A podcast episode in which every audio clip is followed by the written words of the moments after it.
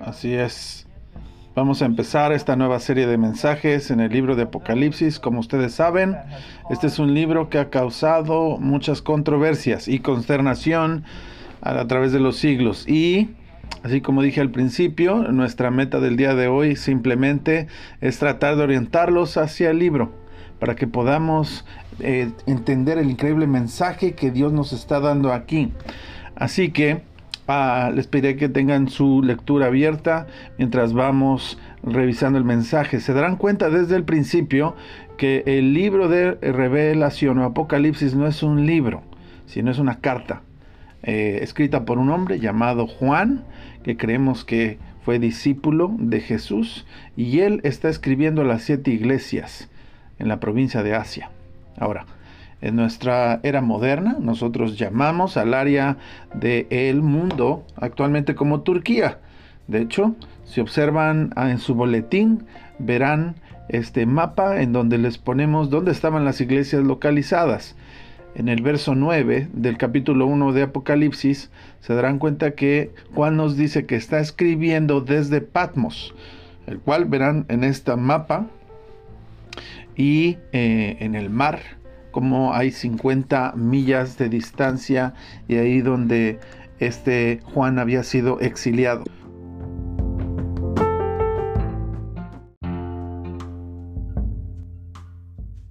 por el emperador romano por predicar el Evangelio. Pero si vamos a la lectura, probablemente la cosa más importante que se darán cuenta es lo que dice en el verso 9. Él dice, yo, Juan, tu hermano y compañía en el sufrimiento. El libro de Apocalipsis es un mensaje no solamente para cristianos en general, sino que también específicamente escrito para cristianos que fueron a través de un tiempo de gran sufrimiento y por lo tanto esta no es primeramente un libro acerca del fin de los tiempos, a pesar de que ah, obviamente habla acerca de los últimos tiempos y ya revisaremos eso, pero primariamente es un libro que fue escrito para gente cuyas vidas fueron estaban siendo atacadas y estaban sufriendo, personas que em, preguntaron toda clase de preguntas como ¿dónde está Dios? ¿Por qué no está haciendo más? ¿Por qué Él no está ayudándome? Y si Él me ama mucho, entonces, ¿realmente dónde se encuentra? ¿Realmente le importaré a Dios? ¿Acaso Él existe? Y esto es importante para nosotros porque podemos ver, todos hemos experimentado tiempos en nuestras vidas donde hemos hecho estas preguntas. Pero antes de que podamos aplicar el libro de Apocalipsis, las lecciones de nuestros tiempos de sufrimiento, tenemos primero que entender por qué esta gente estaba sufriendo. Ahora, académicos están de acuerdo en que el libro de Apocalipsis fue escrito alrededor del año 95 a.C., es decir, 50 años después de la ascensión de Jesús. Y sobre esos 50 años habían habido grandes cosas sucediendo para la iglesia cristiana. La iglesia estaba yendo a través de un tiempo de explosivo crecimiento, donde la gente venía a la fe, el mensaje del Evangelio estaba siendo proclamado en todo el mundo, las vidas estaban siendo cambiadas, pero alrededor del año 95 las cosas de repente se pusieron muy difíciles para los seguidores de Jesús. Y eso es la razón por la cual este hombre llamado Domitian se convirtió en el nuevo emperador romano. Y Domitian fue es conocido de otras fuentes que era un hombre terrible y especialmente hacia los seguidores de Jesús. Ahora, por supuesto, los cristianos habían encontrado difíciles situaciones en el pasado, pero ¿qué había hecho esta situación difícil para los seguidores de Jesús en particular? Bueno, es que este nuevo emperador romano en realidad se estaba declarando a sí mismo ser divino. Sí, un dios. Y por supuesto, si eres un dios, entonces mereces ser adorado por tus súbditos. Si ven de nuevo en el reverso de su boletín, ustedes podrán encontrar esta moneda romana que puse aquí, en donde podrán ver la cara de este emperador y la inscripción que está alrededor de la moneda que dice a el divino César. Y se darán cuenta, atrás de su moneda, que hay otro em, dibujo que dice donde se encuentra Domitian sentado en la tierra y él está a cargo del mundo, incluso jugando con las estrellas y el universo en sus manos. Así que este emperador romano se estaba presentando a sí mismo como eh, la persona que estaba a cargo de todo, que estaba en control de todo. Ahora, declarando la declaración del emperador de ser un dios, de hecho, no fue del todo inusual, pero típicamente sucedía después de que los emperadores romanos morían. Y esto solamente fue hecho por... Eh, eran de un decreto del Senado romano.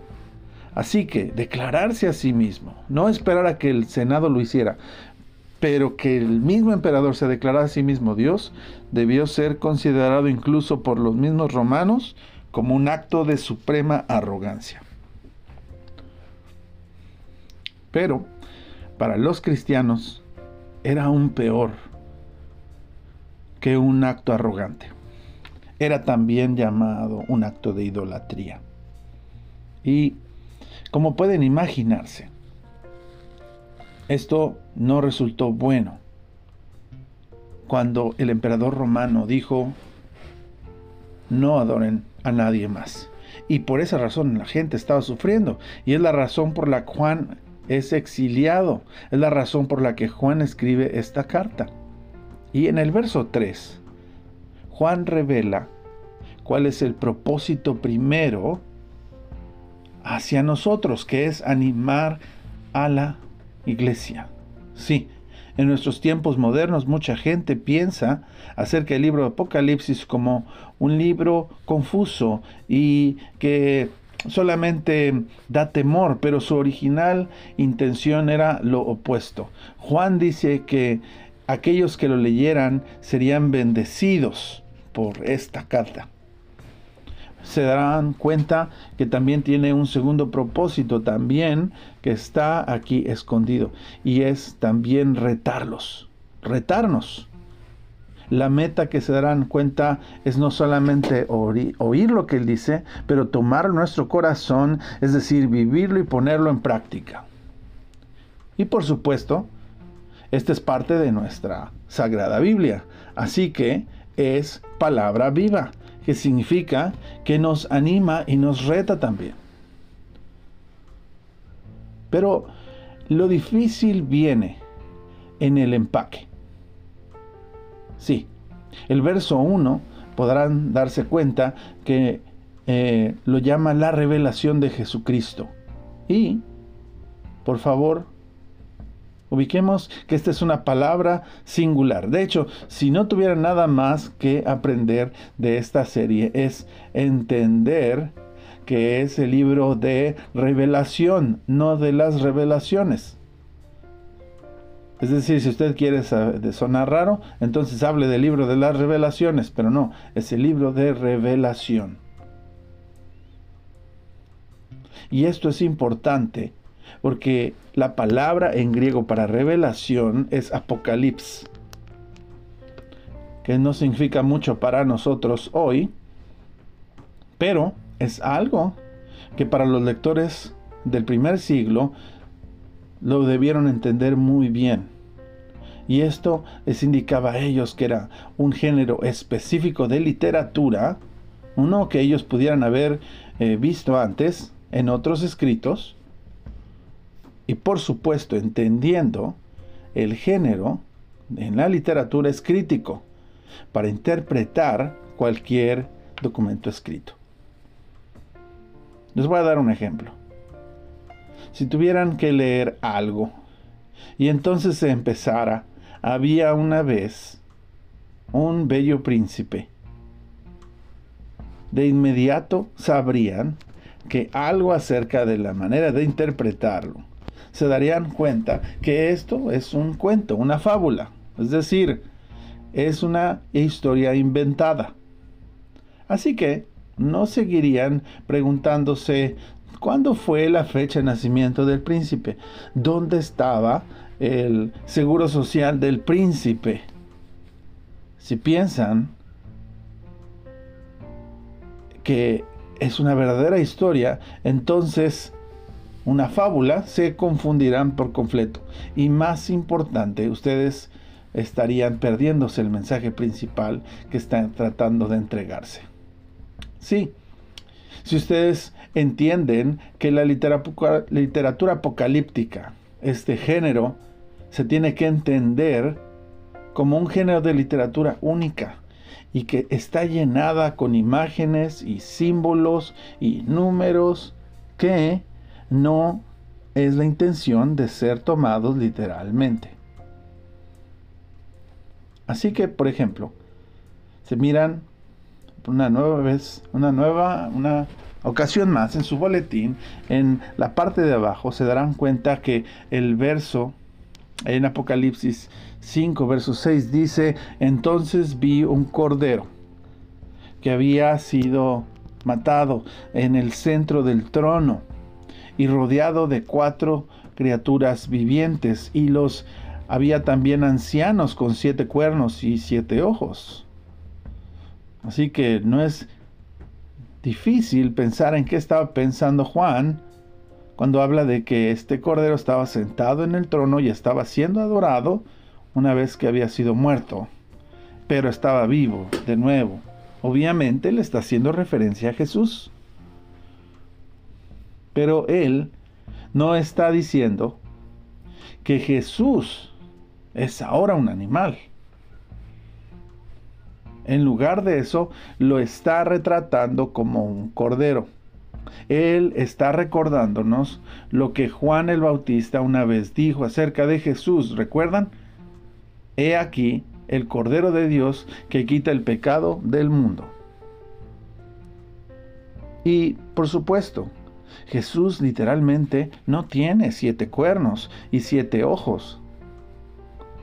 Lo que es realmente buenas noticias, porque si muriéramos y fuéramos al cielo, entonces estos siete cuernos y siete ojos voy a pensar eh, y veo hacia Jesús que estoy en el lugar incorrecto. No, es un símbolo. Es un símbolo que trata de comunicar una idea, especialmente en el mundo antiguo, donde los símbolos de poder y fuerza y los e, e, eran los cuernos y obviamente los ojos también nos daban la habilidad para ver cosas. Y el número 7 es usado frecuentemente en el libro de Apocalipsis para simbolizar el cumplimiento, como siete días, es una semana completa, ¿cierto? Y también acerca de tener siete cuernos y siete ojos. Es simplemente una manera apocalíptica de decir que Jesús ha completado y tiene completo poder y entonces Él es omnisciente, todo lo sabe, todo lo ve, todo. Así como en nuestra lectura, en el capítulo 1, acerca del fin, se darán cuenta que Juan tiene otra visión de Jesús y en esta visión Jesús tiene una espada gigante que viene de su boca, sale de su boca. Esto no significa que Jesús literalmente se comió una espada. Tampoco. Más bien esto es un símbolo del poder de su palabra. Y como usted verá cuidadosamente en esta visión, lo que Jesús tiene en su mano, en este verso número 16, en su mano derecha, él sostiene siete estrellas. Sí, siete. Mire por favor ahora esta fotografía que le hemos mandado y usted se dará cuenta cuántas estrellas está en sus manos del emperador. del autodenominado Dios. También siete. Y esto no es coincidencia, obviamente. No quiere decir que Jesús literalmente esté jugando con estrellas actualmente.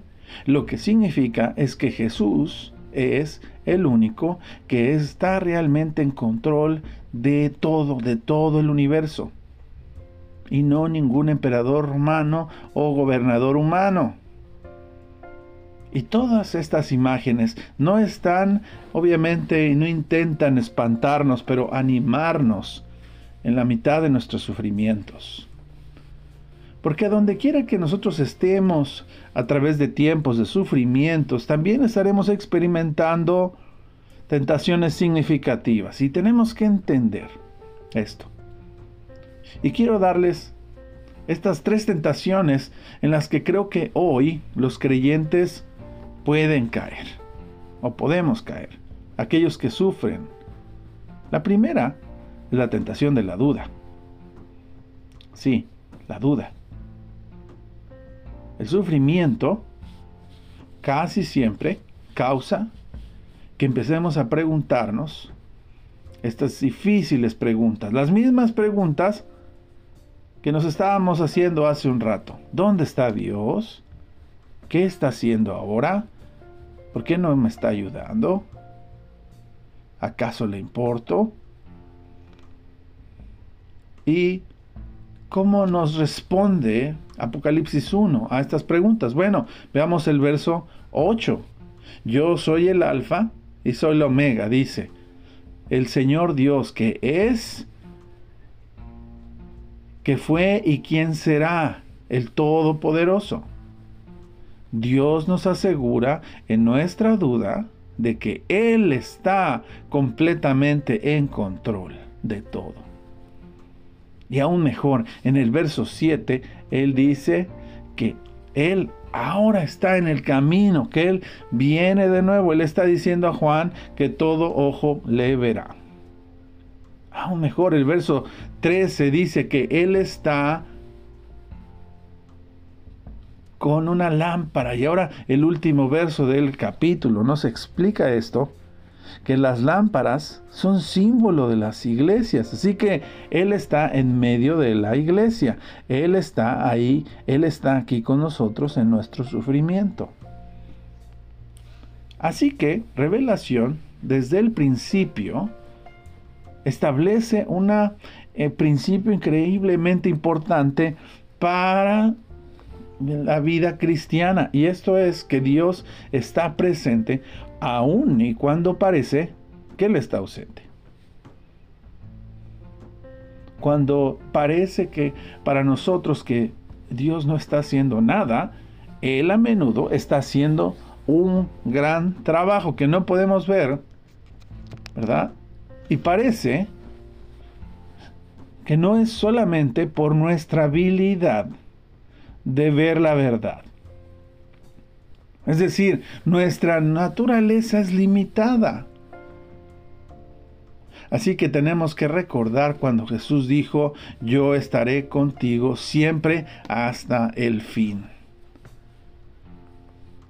Él no dice, y tú siempre te darás cuenta de eso. No, en realidad Él promete, tú yo estaré contigo hasta el fin. Él nos dice esto porque sabe que no siempre estaremos conscientes de lo que vemos. Algunas veces esto nos aparecerá que Dios nos ha olvidado. Pero Él no nos ha olvidado.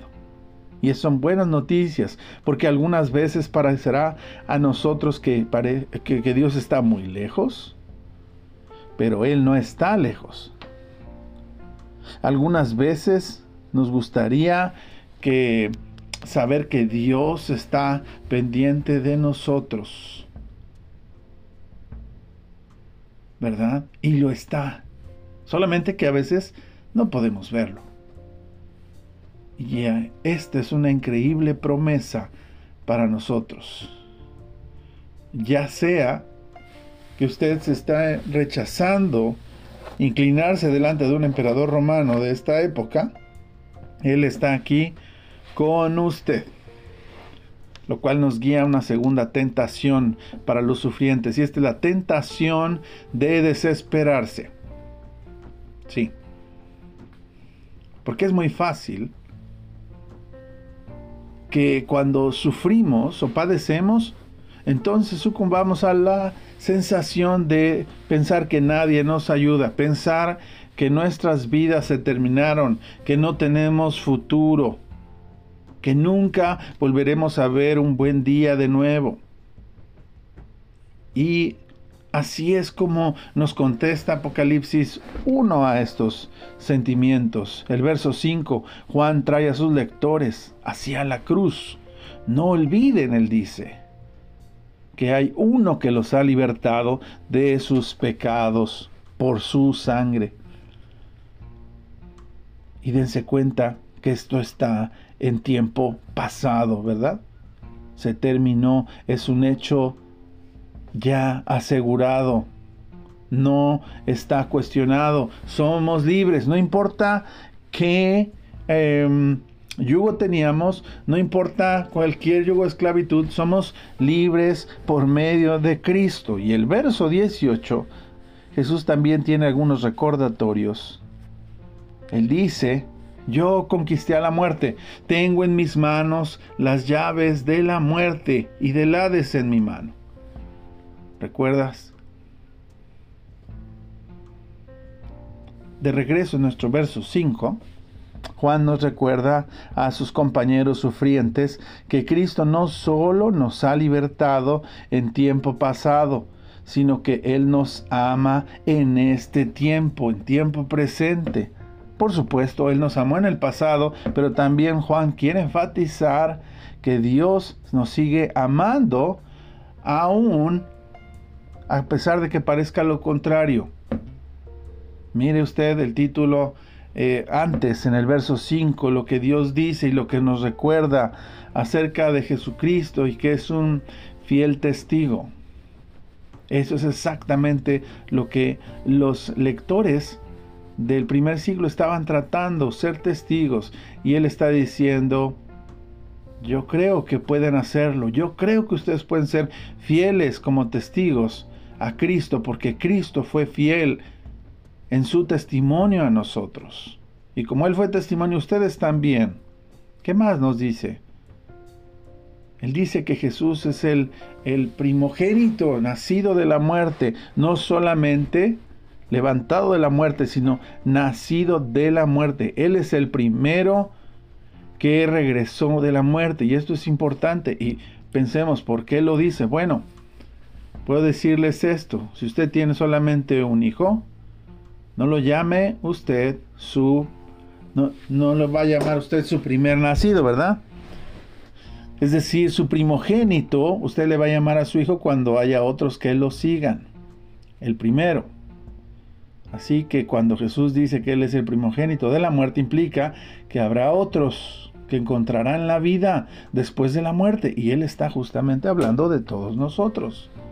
Así que mientras nos aferramos a Cristo, él está diciendo, tú sabes, si realmente estás sufriendo, la verdad es que tú podrías sufrir un poco, tal vez morir. Estos lectores de la primer siglo lo hicieron, murieron, pero Juan les está diciendo que esta vida hay más allá que solamente esta vida. ¿Recuerdan eso? Hay vida que viene después de esta vida, una vida perfecta, a la que Dios nos llama. Y a todos los que están en desesperación también nos recuerda que Jesús es el rey de reyes en la tierra. Como les dije, este emperador Romidian debió ser emperador, pero no, él no estaba en cargo más que de su pueblo, ¿verdad? Y a pesar de que lo pusiera en una moneda, sabemos que Cristo está a cargo. Él es el rey de reyes, como le hemos dicho, es el señor de señores, y aún así, démonos cuenta qué amable es el Todopoderoso, Rey, para aquellos que soportan el sufrimiento por Él. El verso 17 dice que Él establece su mano en ti. Él es poderoso y aún así increíblemente gentil porque pone la mano en ti y dice, no temas, no temas.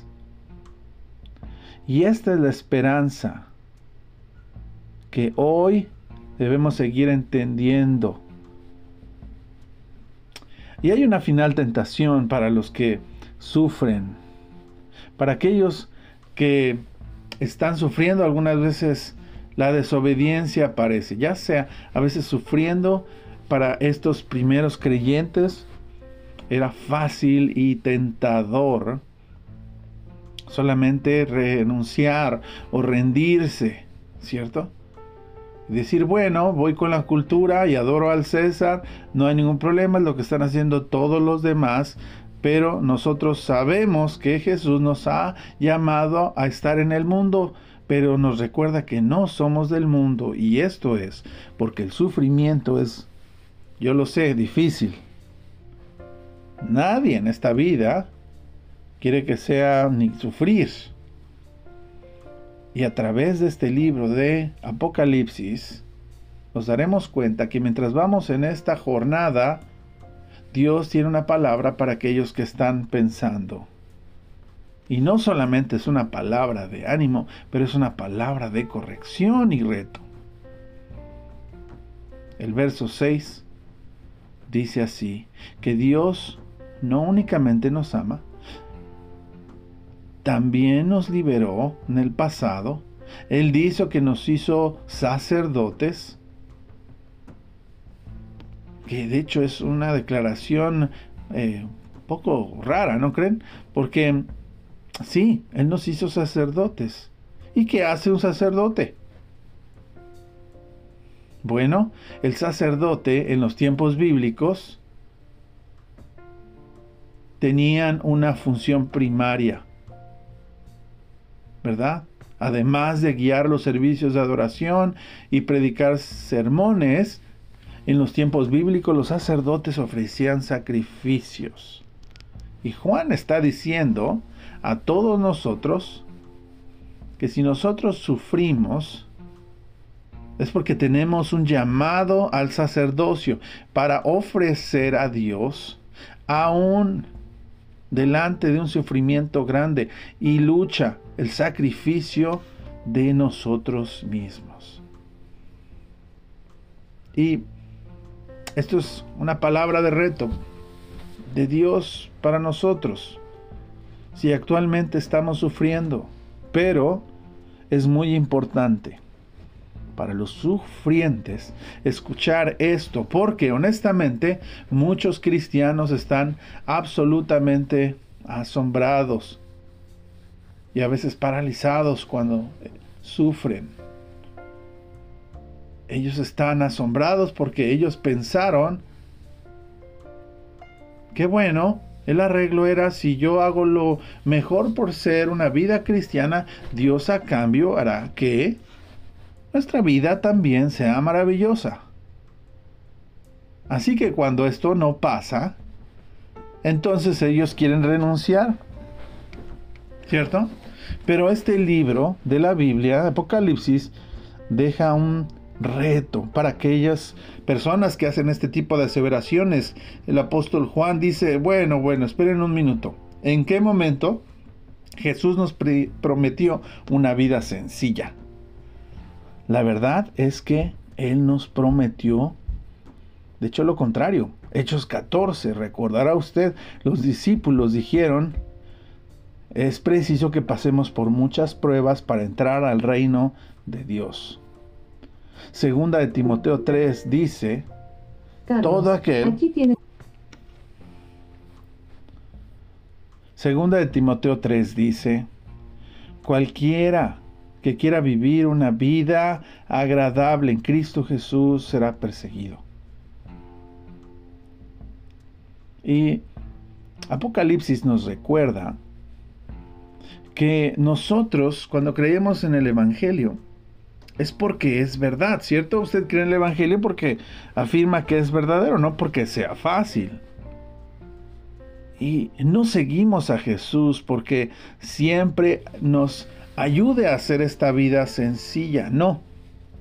En realidad lo hacemos porque sabemos que esta vida no es la única vida que Dios ha preparado para nosotros. Amigos, y este es el mensaje que el libro de revelación o de Apocalipsis quiere comunicarnos el día de hoy. Sí, la vida es difícil, pero Dios es bueno. Y si nosotros escuchamos esta palabra y la tomamos en nuestro corazón sin importar qué nos pase, entonces seremos más que bendecidos. Oremos. Dios, sabemos que aún las personas que escuchan este mensaje hay algunas que están sufriendo, algunas que están luchando con todo tipo de retos en la vida. Oramos, Señor, que tu palabra en Apocalipsis 1 llegue a nuestros corazones de manera profunda.